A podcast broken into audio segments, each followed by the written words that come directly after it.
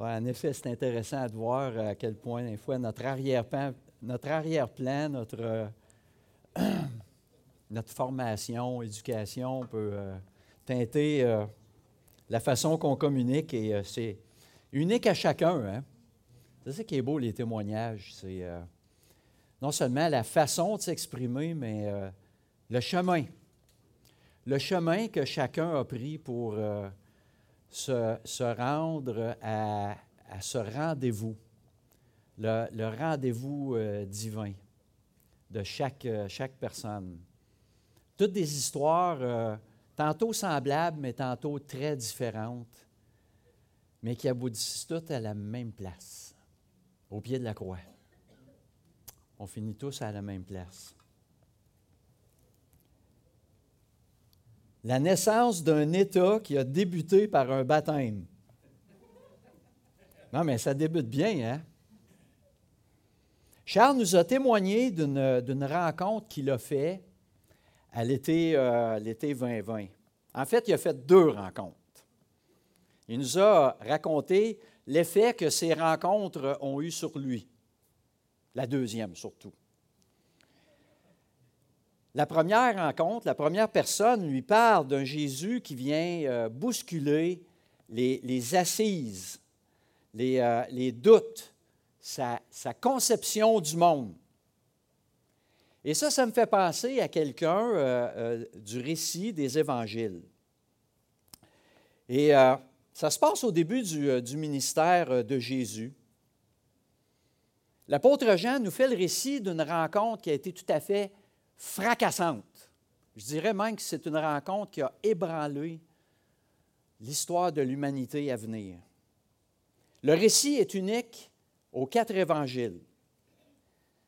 Donc, on sait, on connaît un peu le récit. Après les noces de Cana, Jésus séjourne un court temps à Capernaum, puis monte à Jérusalem pour la Pâque juive.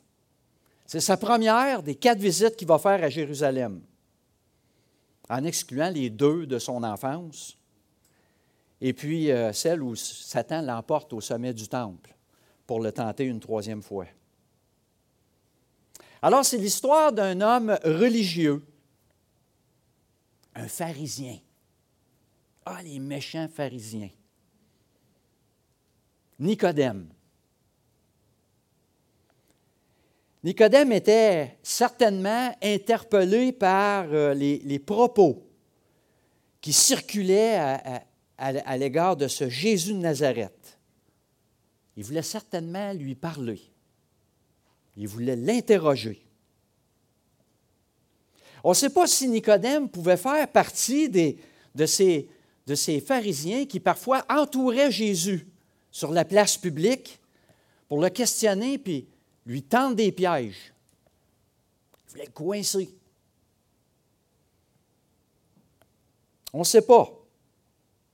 Mais on sait que, je pense qu'on veut plutôt croire que, que Nicodème voulait être plus à l'écart et poser les bonnes questions, pas essayer de le coincer. Et c'est là, je pense que souvent, notre, notre propre récit à nous et celui de Charles, qu'on a entendu, vient nous rejoindre.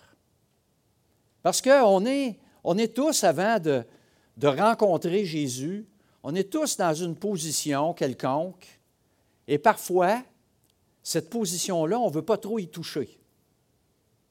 On ne veut pas trop que ça se sache. On a quelque chose à préserver, peut-être une réputation, peut-être des liens d'amitié.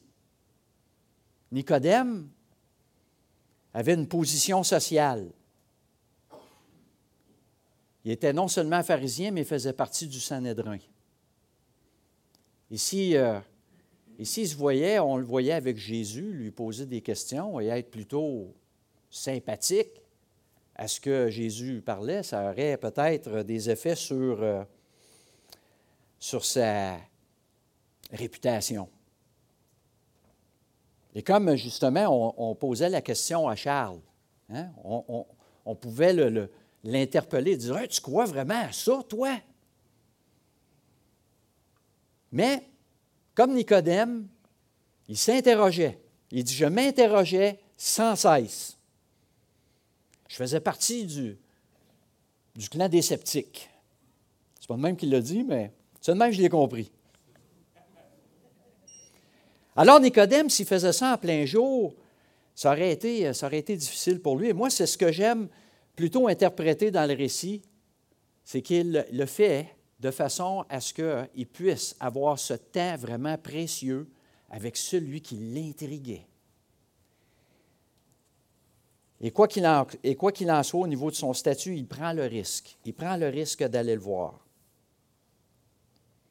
Et voilà ce qu'on va regarder ce matin dans notre passage dans l'Évangile de Jean, chapitre 3, à partir du verset 1. On lit ceci.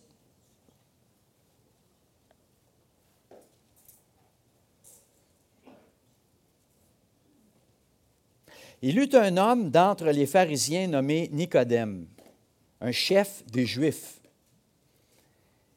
qui vint, lui, auprès de Jésus de nuit et lui dit, Rabbi, nous savons que tu es un docteur venu de Dieu, car personne ne peut faire ces miracles que tu fais si Dieu n'est avec lui.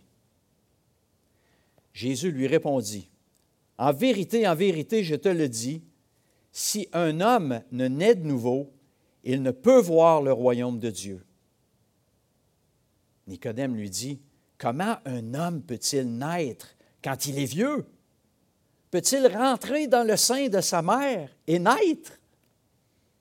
Jésus lui répondit, En vérité, en vérité, je te le dis, si un homme ne naît d'eau et d'esprit, il ne peut entrer dans le royaume de Dieu.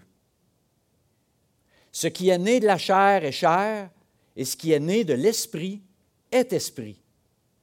Ne t'étonne pas que je t'ai dit, il faut que vous naissiez de nouveau.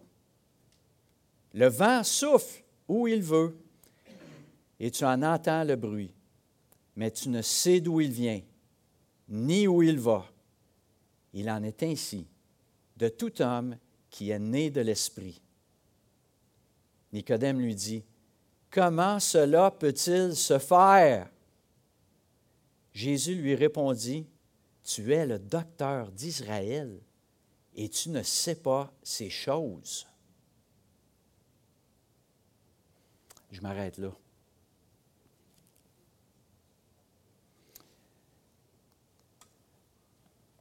Naître de nouveau. Naître de l'esprit. Jésus est en train d'expliquer à Nicodème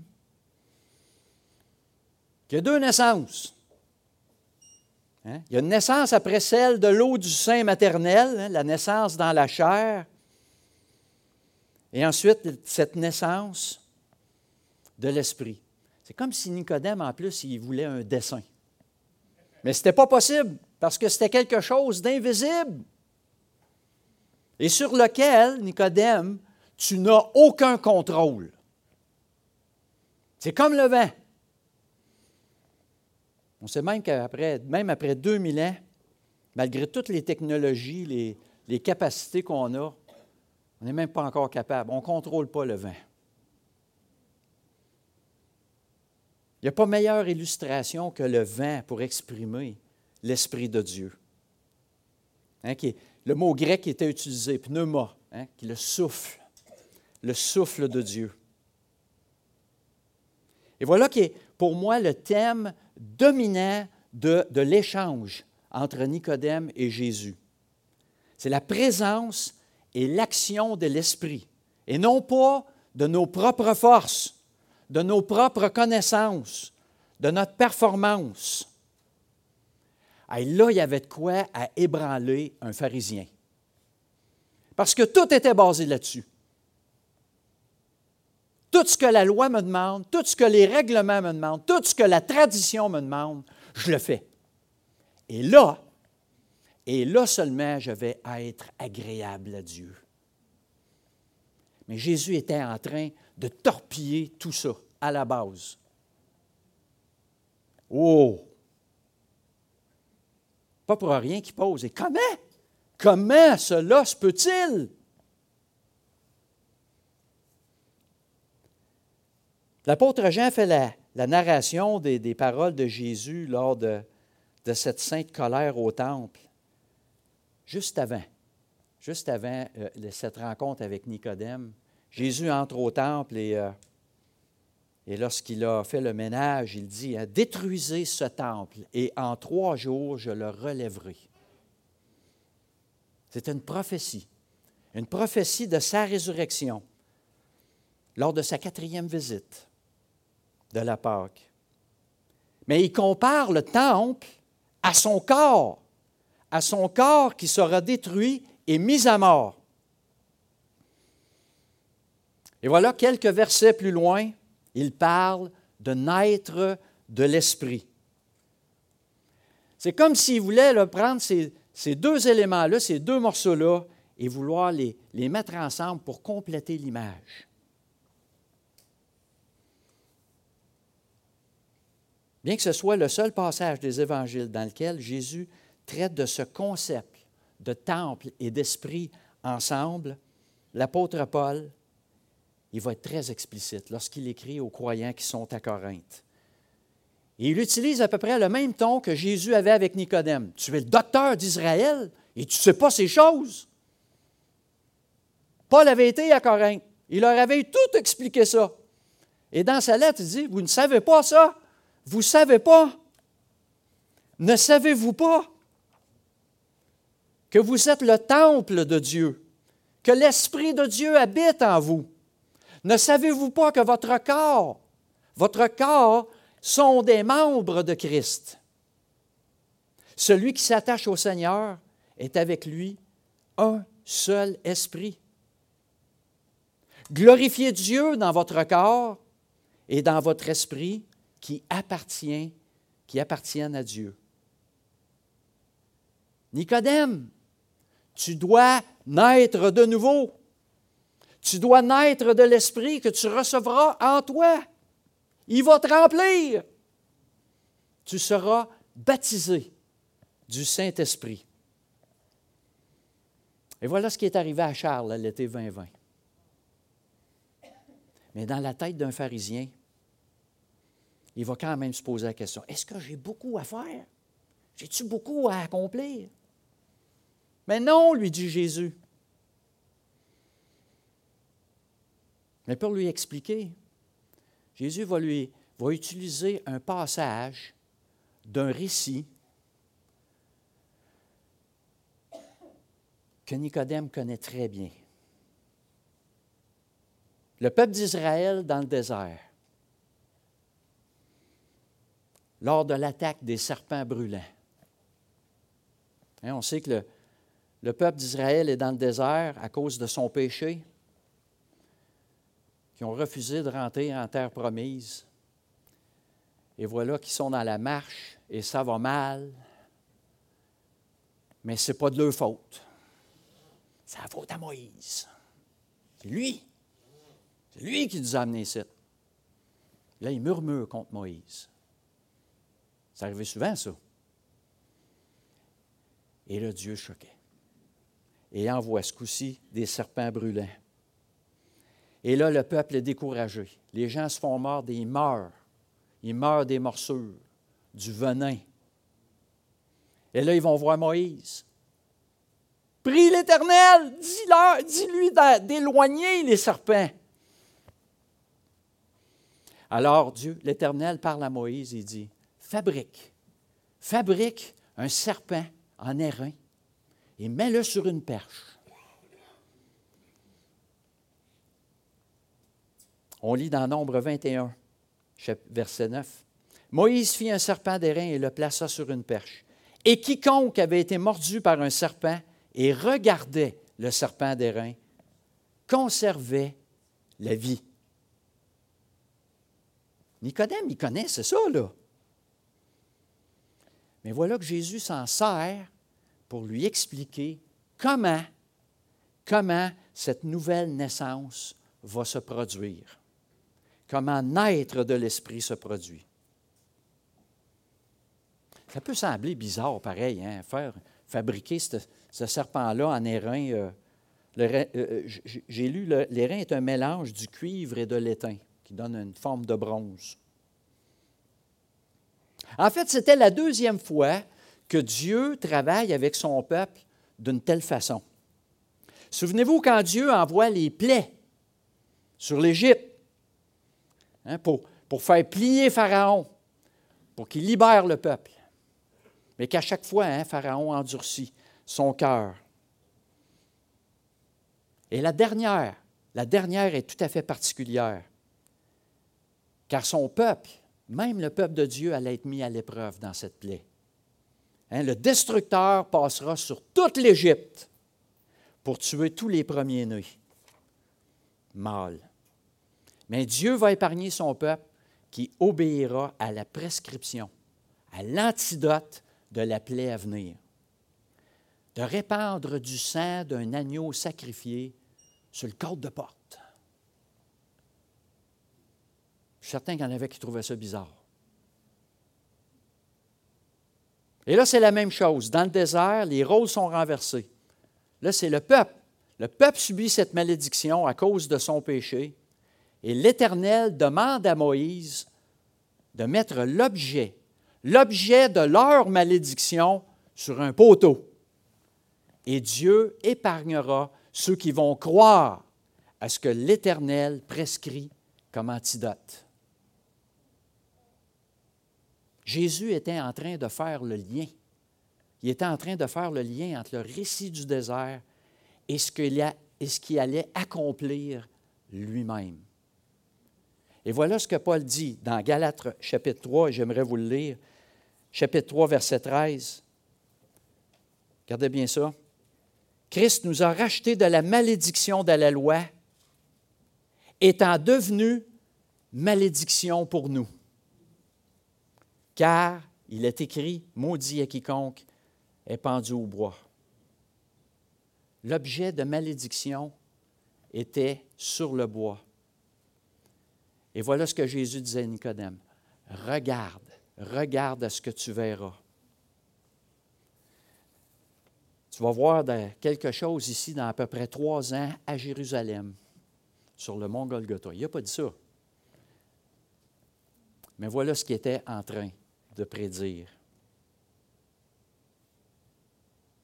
Comme Charles a mentionné, il dit, une personne lui a montré le véritable Christ, celui qui est bel et bien ressuscité. Sa résurrection demeure l'unique conclusion logique. Maintenant, J'en suis sûr. Comment? Il a cru.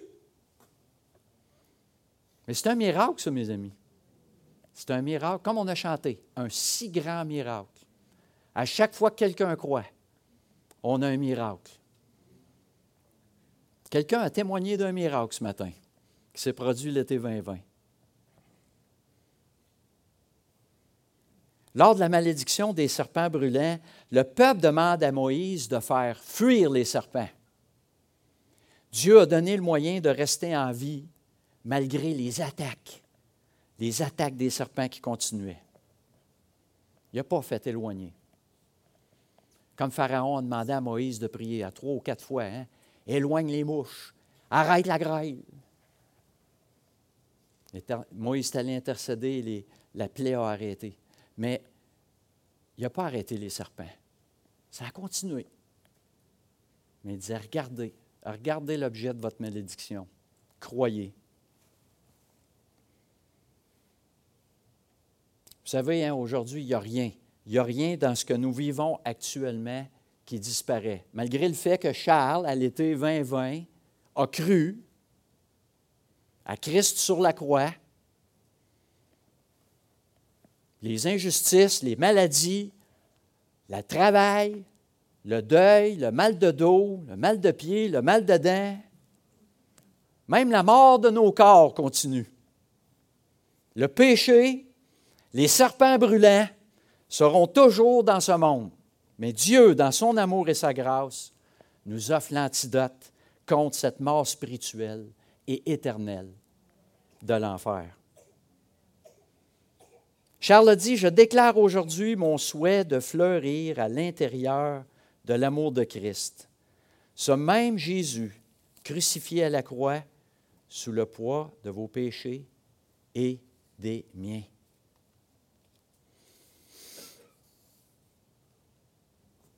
Est-ce que vous voulez aujourd'hui vous reposer vers de verts pâturages?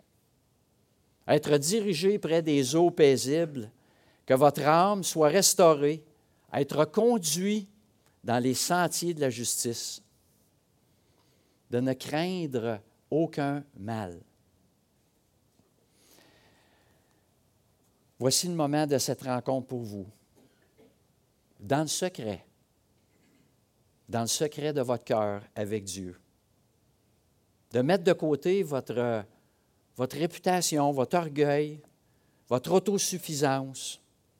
Approchez-vous du Seigneur, tel que vous êtes, sans réserve. Jésus vous accueille de la même façon qu'il a accueilli Nicodème, un pharisien. Il aurait pu dire Hey, toi, retourne avec ta gang, dérange-moi pas à soir, essaie de me reposer. Jésus vous accueille comme il a accueilli Nicodème, comme il a accueilli Charles, comme il m'a accueilli, comme il a accueilli plusieurs d'entre vous ici ce matin. Et dites au Seigneur Jésus que vous faites de lui le berger, le gardien de votre vie. Permettez-moi ce matin de, prier pour vous pendant que vous ouvrez vos cœurs à Jésus. On va tous ensemble prier pour qu'il y ait d'autres miracles. Est-ce que Dieu est capable? Certainement. Il sauve encore en 2023, jusqu'à son retour.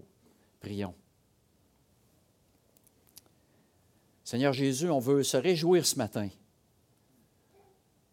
de ce que nous avons entendu de la part de notre frère Charles, de cette rencontre qu'il a faite, de ce qu'il a entendu et du fait que tu as attiré, tu as attiré son cœur à toi et tu as déchiré le voile qui était devant ses yeux. Et il a vu qui tu étais vraiment. Et il a cru. Quel miracle. Et nous voulons te rendre grâce pour ça ce matin. Maintenant, Seigneur, je veux te prier pour tous ceux et celles ce matin qui te visitent, comme Nicodème est allé te voir de nuit. Certains te visitent dans le secret, Seigneur, et se posent des questions. Seigneur, je te demande, comme tu as fait avec chacun d'entre nous, comme tu as fait avec Charles, de déchirer ce voile qui est devant leurs yeux et qu'ils te voient vraiment pour qui tu es. Seigneur, que tu les accueilles auprès de toi pour l'éternité. Que malgré le fait que les serpents brûlants de la vie vont continuer, tu es avec eux et que leur âme, leur esprit est préservé pour l'éternité auprès de toi. Car un jour, tu viendras chercher ton Église. Et nous voulons, Seigneur, que le plus grand nombre fasse partie de ton corps alors, Seigneur, reçois-les. Et pour ceux qui sont toujours dans le doute, Seigneur, je te demande de vraiment briser ces doutes, de les visiter et de leur montrer par ta parole que tu es le Christ, le Sauveur du monde, le seul espoir de cette humanité qui périt et qui te rejette. Merci Seigneur Dieu pour ta grâce et pour le fait que Seigneur, tu sauves encore en 2023. Dans le nom de Jésus-Christ, nous prions. Amen.